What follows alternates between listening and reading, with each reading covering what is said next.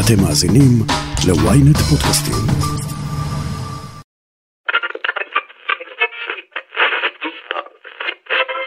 רצח אורי אנסבכר, בית המשפט המחוזי בירושלים קיבל את עמדת הפרקליטות במלואה והרשיע את הנאשם ערפאת רפאיה בביצוע עבירות אינוס, מעשה טרור ורצח אורי אנסבכר זכרה לברכה בפברואר 2019. כמו כן הנאשם הורשע בין השאר בכניסה לישראל שלא כדין. רק לפני מספר ימים הורשע רוצחה של אורי אנסבכר זכרה לברכה. שלוש וחצי שנים לאחר הרצח והאונס המזעזע שלה, שאירע ביער סמוך לעין יעל בירושלים. המשפט הסתיים. הפענוח של הרצח, לעומת זאת, היה עניין של שעות. לא היה צריך שום חיפוש משפחתי, כלום, רק להכניס את הפרופיל מהגופה ולקבל את השם שלו על מגע של כסף. אני לא זוכרת אירוע שהמבצע או המחבל נתפס כל כך מהר, הוא בקושי הספיק להימלט. על הפענוח הזה פרשות רצח מסתוריות, האנס שנתפס במקרה, פיתוחים עתידיים כמו הרכבת קלסטרון מ-DNA, ואיך זיהוי הגופות באסון מירון הביא אותה למסקנה שהיא צריכה לפרוש. איתנו ראש מז"פ היוצאת תת-ניצב בדימוס, אשירה זמיר. אני שרון קידון, וזאת הכותרת.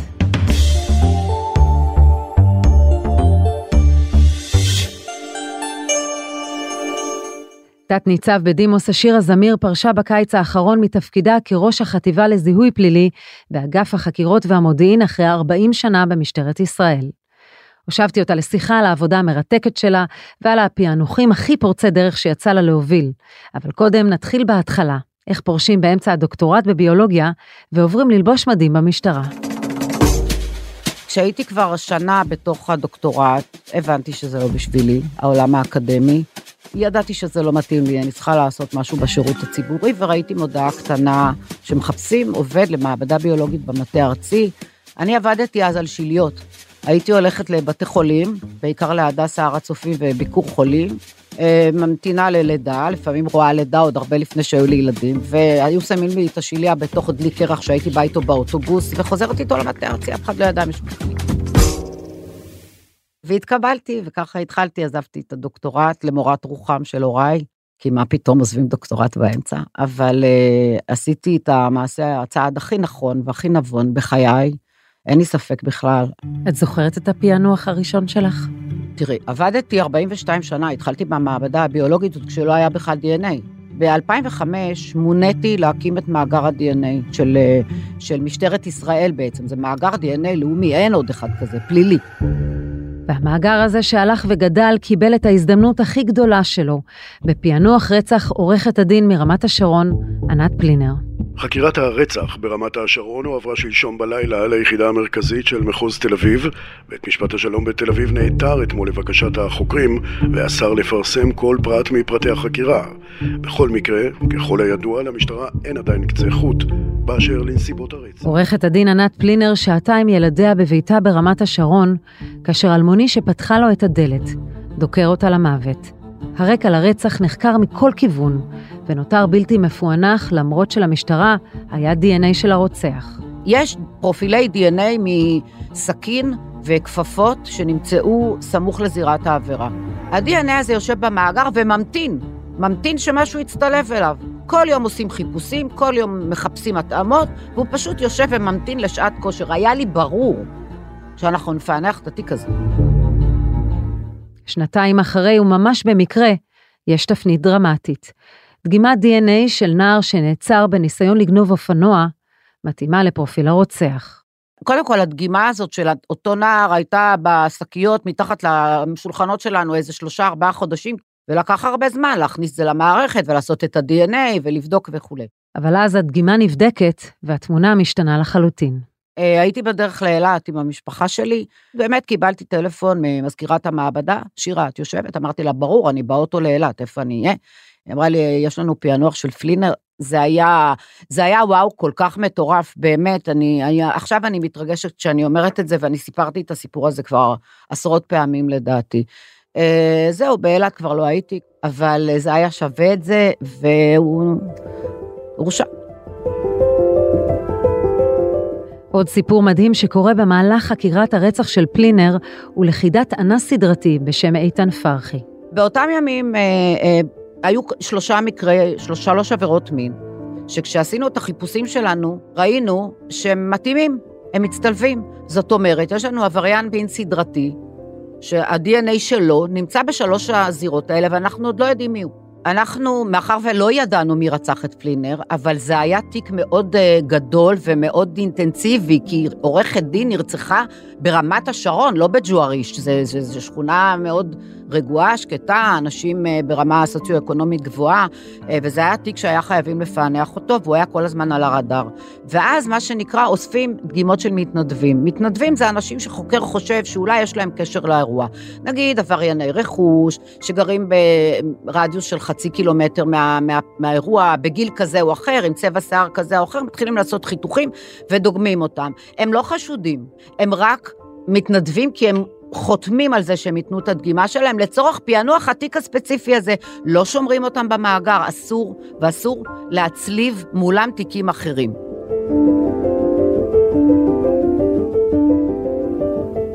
אני מדברת איתך על השנה הראשונה של המאגר. אז אני כראש מאגר, בגלל שלא היו כל כך הרבה דגימות לפענוח, אה, הייתי רואה כל פרופיל, ממש hard copy, ומסמנת עליו להכניס למאגר, לעשות בדיקה חוזרת, לשלול, אה, כל מיני כאלה, וממש הייתי רואה אותם בעיניים. ומשהו נכנס לראש, אין ספק. כשראיתי את הפרופילים מזירות האונס האלה, הם נראו לי מוכרים.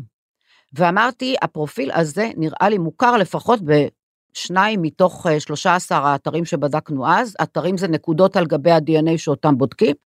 היה משהו קצת חריג במספרים האלה שראיתי, או משהו לא מאוד, לא מאוד נפוץ. מדברים על סדרה של מספרים, כן. שבעצם הראש שלך קולט אותם, ו- ובאיזשהו מקום מתייג אותם ב- ב- בראש. כנראה. שאת פוגשת אותו. אני לא יודעת בדיוק כן. להסביר את זה מבחינה פסיכולוגית, אבל אני יודעת שאנשים עושים, זה קורה במעבדות האלה. כשאת עובדת על אירוע מסוים, זה נכנס לך למוח. איכשהו, המספרים כנראה נכנסים לך לראש, לא זכרתי את כל שורת המספרים, אבל מה שהיה לי ברור, זה שאם אני זוכרת את זה, זה מישהו מהמתנדבים של פלינר, בגלל שזה מה שראיתי כל הזמן. הביאו לי מאות, היו איזה 500-600 דגימות של מתנדבים, וזה מה שראיתי. וכשהתחלתי לפשפש על השולחן, מצאתי אותו. באותו רגע, כאילו נחת עליי גרזן. כי הרי המתנדבים נותנים דגימה לפענוח של רצח מסוים של פלינר. הם מקבלים הבטחה מהמשטרה שלא עושים שימוש בדגימה שלהם לשום תיק אחר והם לא מוכללים במאגר. עכשיו, לא הכללתי אותו במאגר, הוא לא היה במחשב. אבל את בעצם מבינה ברגע הזה שיש בידייך עבריין מין. עבריין מין סדרתי, אנס, סדרתי. כן. את לא יכולה להשאיר את זה בבטן, את לא יכולה, לא בתור שוטרת, ובטח לא, וגם לא בתור אזרחית.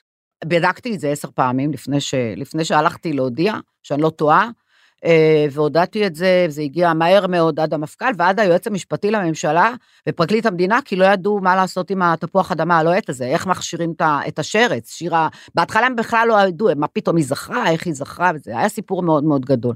אבל גם הוא הורשע, אה, אני העדתי עדות מאוד ארוכה בבית המשפט, אה, עדות שהייתה לי קשה באופן אישי, וזה לא קרה לי לפני כן, כי ירדו עליי באופן אישי, שאני משקרת, וכן נכנסתי למאגר, ועשיתי הצלבות, כי אנשים לא קולטים שאת זוכרת מספרים, אני בסך הכל זכרתי פה שלושה מספרים, אבל הם, הם היו הנדירים, הפחות נפוצים. היום זה לא יכול לקרות. כבר עובדים באופן אוטומטי, כבר לא מדפיסים פרופילים ובודקים אותם, אין אפשרות, זה עשרות אלפים בשנה. אה, אבל זה מה שהיה אז, ואיתן פרחי, ככל שאני יודעת, עדיין מרצה את עונשו. גופתה של הנערה נועה אייל, בת 17 וחצי מירושלים, שנעלמה שלשום בלילה בדרכה לבית הוריה, נמצאה אתמול בערב ביער רמות, כשעליה סימני אלימות קשים. המשטרה מעריכה כי הרצח האכזרי בוצע על רקע פלילי מיני, אך נבדקת גם אפשרות שהרקע על המעשה היה לאומני. רצח נועה אייל הוא מאוד מאוד משמעותי לי מהבחינה האישית. נועה אייל נרצ... גרה ברמות ונרצחה ברמות, אני גרתי ברמות הרבה מאוד שנים. זה הילדים שלי למדו שם בבית ספר, והבת שלי הגדולה למדה שנה מתחתיה. אני גם מאלה שתמיד הלכתי להסתכל על התמונות, איך נראית הגופה, יש הרבה לא עושים את זה, אבל זה עד היום חרוט לי בזיכרון, תמונות נוראיות. ב-22 בפברואר 1998 יוצאת נערה בת 17 בשם נועה אייל לבילוי לילי עם חבר בסינמטק בירושלים. לאחר הסרט צעדו שניהם לכיוון כיכר הדוידקה ונפרדו. אייל הייתה אמורה לעלות לאוטובוס האחרון שאמור לצאת לשכונת רמות, שם היא מתגוררת. היא נראתה בפעם האחרונה בחיים כשנכנסה לרכב לבן שאסף אותה טרמפ. הרצח לא פוענח 16 שנים, עד להתפתחות טכנולוגית בבדיקות ה-DNA, שאפשרה לייצר קשר אפשרי בין עבריין לבין קרוב משפחה.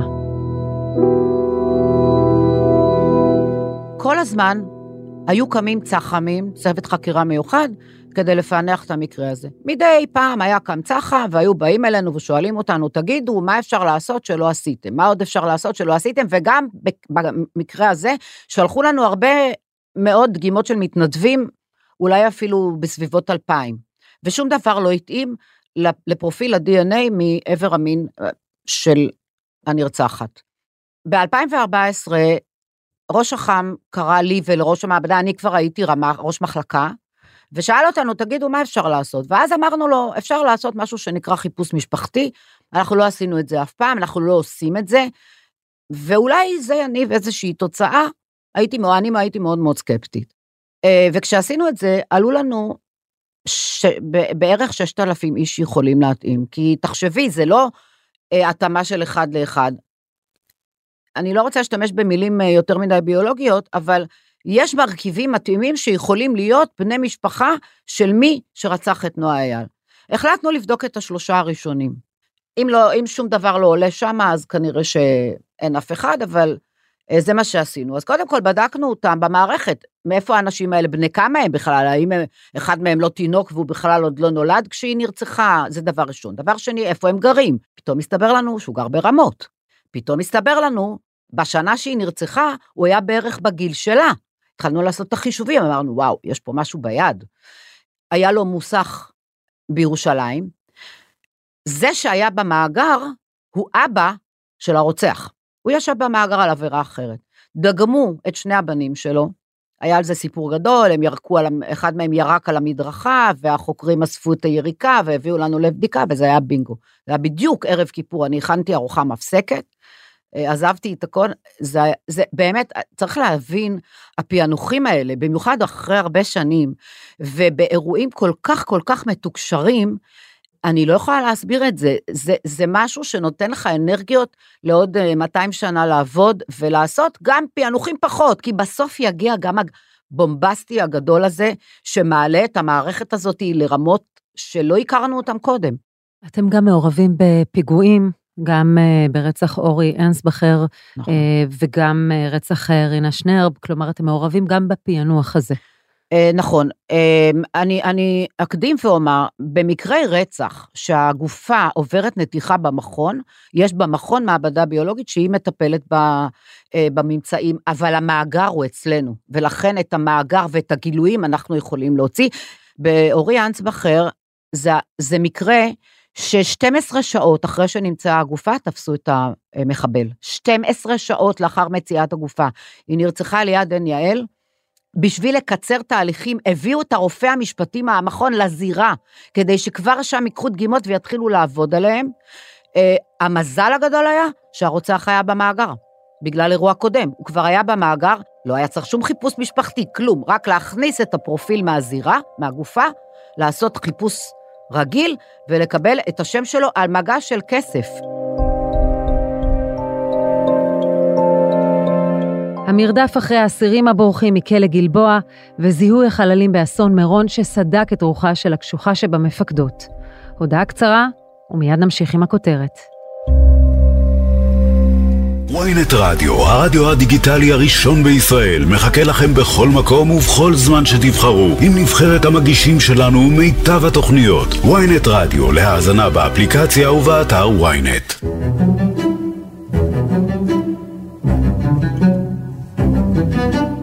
צהריים טובים לכולם, אנחנו מצויים כעשר שעות לאחר האירוע הקשה שבו נמלטו מכלא גלבוע אה, שישה אסירים אה, אה, ביטחוניים. כרגע בנקודת הזמן משטרת ישראל ביחד עם כוחות ביטחון נוספים פועלים במרדף ללכידת החשודים שנמלטו. ברחו אסירים ומאותו רגע צריך להתחקות אחריהם. איך מתחקים אחרי אסירים? זה לקח כמה וכמה ימים טובים. אה, היה לנו ברור לפני כן מי נמצא במאגר ומי לא. עכשיו, בגלל שהם היו אסירים, אסיר פלילי, הוא חייב להיות במאגר. מהכלא השמור ברחו ארבעה אסירים ביטחוניים שנידונו למאסר עולם ושני עצירים שבראשם זכריה זביידי, מפקד גדודי אל-אקצא בג'נין.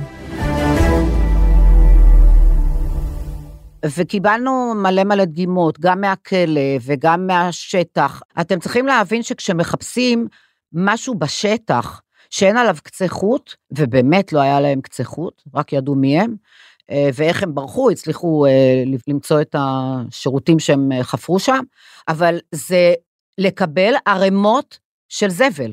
זה כאילו הולכים חוקרים, שוטרים, אנשי שב"כ, אנשי צבא, ואוספים כל מה שיש, כאילו מנקים את השטח מזבל, כי הם לא יודעים על מה יש. זה בגדים, וזה סיגריות, וזה ניירות טואלט, וזה טישואים עם נזלת, וכל מה שרק יכול להכיל בתוכו איזשהו תא מגוף האדם שממנו אפשר לפענח אה, DNA.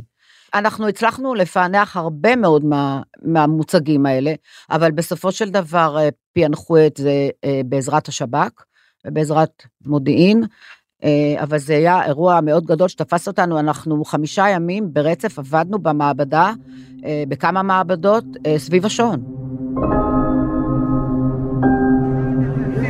בבקשה, מי שלא קשור לקרן, שירד למטה, באמת. זה רק מפריע לנו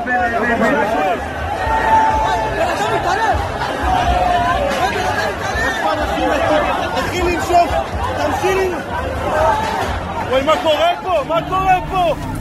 שלום לכם, אנחנו במשדר מיוחד בעקבות האירועים הלילה, אחד האסונות הכבדים ביותר מתולדות המדינה, 44 הרוגים לפחות באסון ההילולה במירון. לפי הדיווחים הראשונים אה, ששמענו אמש, היה נדמה שהטריבונה קורסת, אבל מה שלמעשה... הזיהוי הפלילי חלק חשוב גם באירועים עם נפגעים רבים, שאותם צריך לזהות. אסון מירון היה אירוע בקנה מידה שלא הכירו לפני כן. אני, כל השנים שלי בעבודה לא הייתי ישנה שינה רציפה. לא, האוזן שלי תמיד הייתה על הרטט של הטלפון. יום אחד, באחד וחמישה בלילה, טלפון, מתקשר ראש אח"ם, ראש אגף חקירות מודיעין, ניצב יגאל בן שלום, ואומר לי, היה אירוע רב נפגעים במירון, תתחילי לעבוד. זוכרת שהתיישבתי על המיטה, ככה תפסתי את הראש, הלכתי לפתוח טלוויזיה, ynet, לראות מה קורה, והבנתי שיש פה אירוע גדול, שמעולם לא טיפלתי בו, מעולם לא פיקדתי עליו, מעולם לא היה לי חלק פיקודי באירוע כל כך גדול. ואת מתחילה לחשוב מה את עושה קודם כל. מיד הרמתי טלפון לראש ענף זיהוי צפון, והוא אמר לי, אני כבר על ההר. הפעלתי גם את הראש מחלקה שלי, שאחראי על החבר'ה של השטח, אמרתי לו, קח את ראש מדור זיהוי חללים ותעלו למירון, תהיו שם.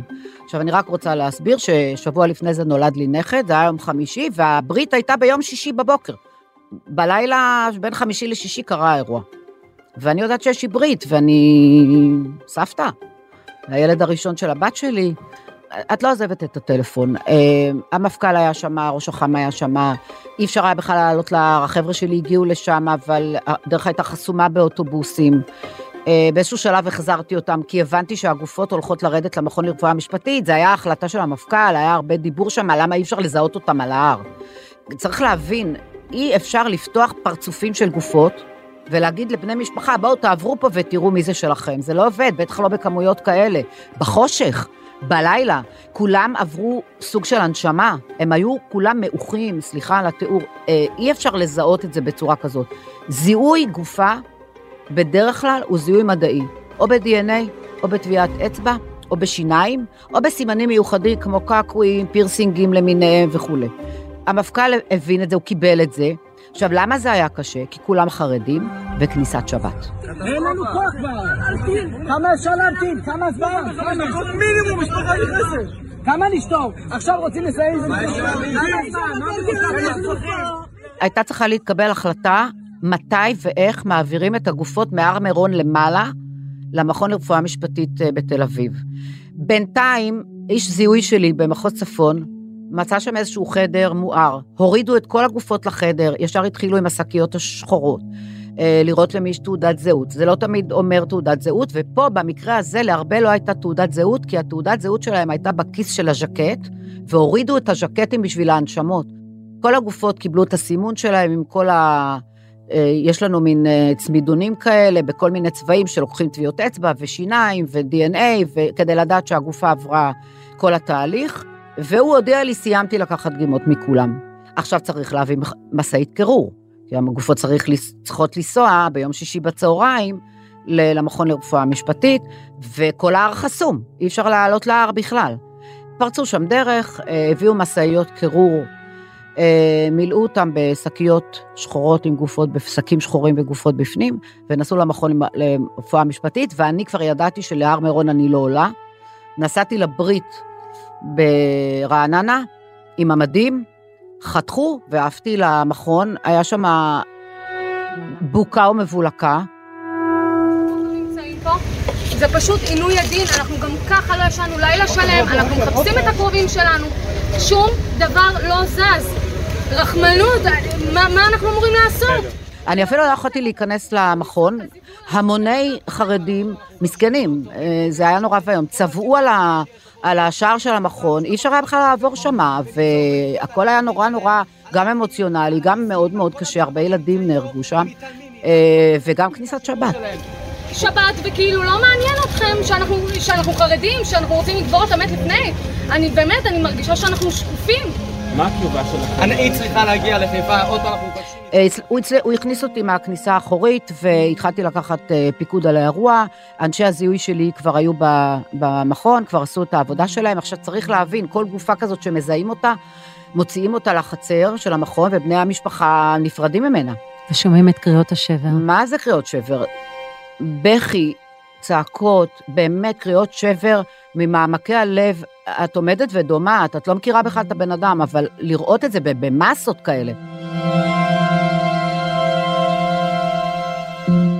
באמת, רוב הגופות זוהו עוד באותו לילה. למחרת בשמונה בערב באנו לשם שוב, זיהינו את שארית הגופות, והאירוע הסתיים במהלך השישי שבת. אבל זה היה אירוע קשה, אה, ואני בטוחה שכל אירוע רב נפגעים הוא אחר. שום אירוע לא דומה אחד לשני, הזירה היא אחרת, כמות הנפגעים היא אחרת, צורת הפענוח היא אחרת, עד שמביאים אותם, עד שלוקחים אותם, עד שקוראים אותם, ברור לי שאם חס וחלילה יקרה אירוע כזה נוסף, אפשר ללמוד ממה שאנחנו עשינו ולהסתמך על זה, אבל בטוח שיצטרכו מוח יצירתי כדי לראות איך פותרים את הבעיות שייווצרו באירוע אחר.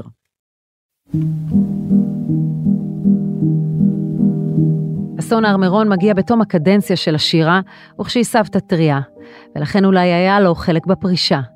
השאלה היא איך שורדים כל השנים את התפקיד כשמנהלים את היום-יום, תוך נגיעה ברוע ובפשע. קודם כל אני אגיד לך שאני חושבת שצריך להיות בעל אופי מסוים כדי לדעת לעשות את ה... בכלל את העבודה הזאת. לא כל אחד יכול.